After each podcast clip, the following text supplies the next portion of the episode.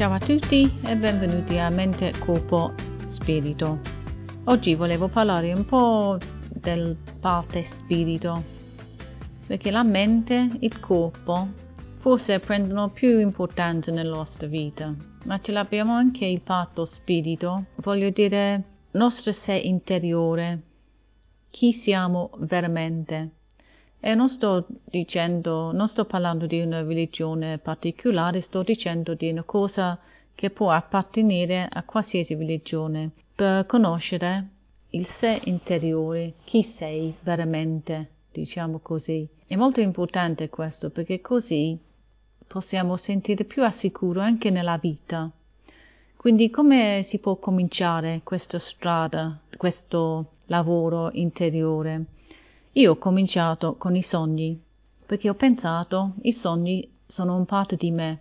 Veramente eh, tutte, le cose, tutte le cose che mi succedono durante il giorno, tutte le cose che stanno nella mia testa, sacchi di roba. Queste cose escono la notte, quando dormiamo, quando sogniamo. Quindi i sogni sono molto importanti perché possono aiutarti a capire chi sei, quali problemi avete, un sacco di cose, sono anche molto interessanti. La nostra mente che sogna è incredibile, molto inventiva, inventa un sacco di cose, l'immaginazione, tutte queste cose che, succede, che succedono dentro un sogno sono veramente incredibili perché sembrano a volte molto reali.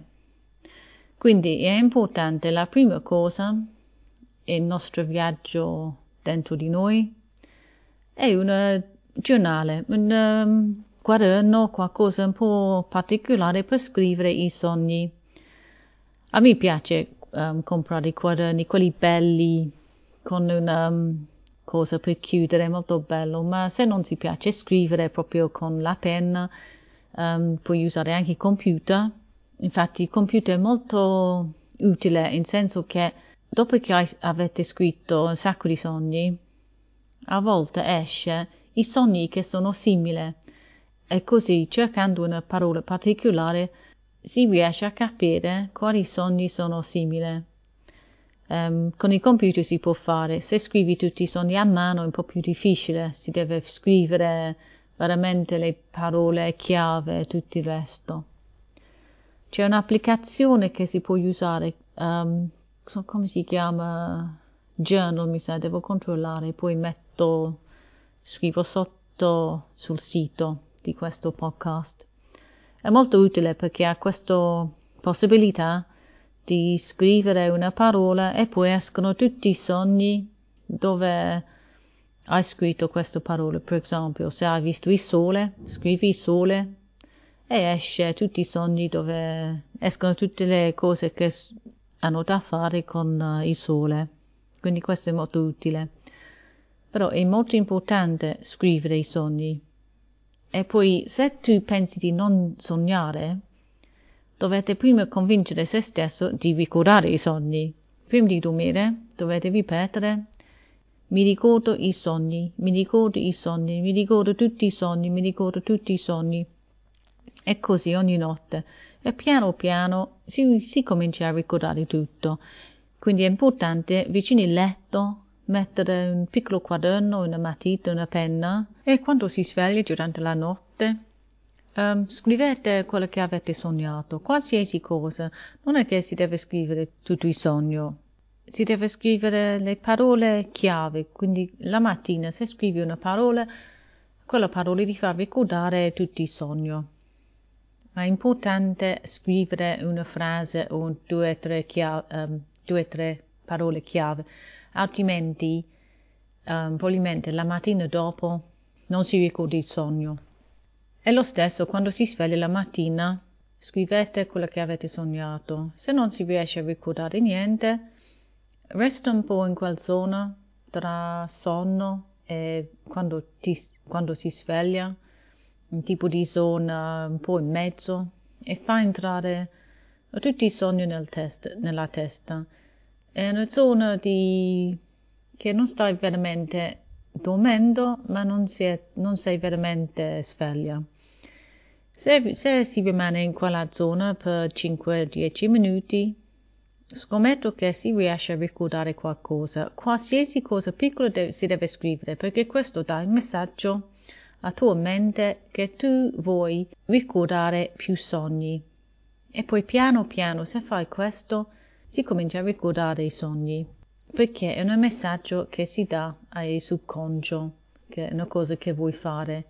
Quindi è una cosa che vuoi fare, si deve sempre insistere. Se non succede prima volta, seconda volta, non fa niente, si deve continuare lo stesso, non mollare. Scrivete quel sogno.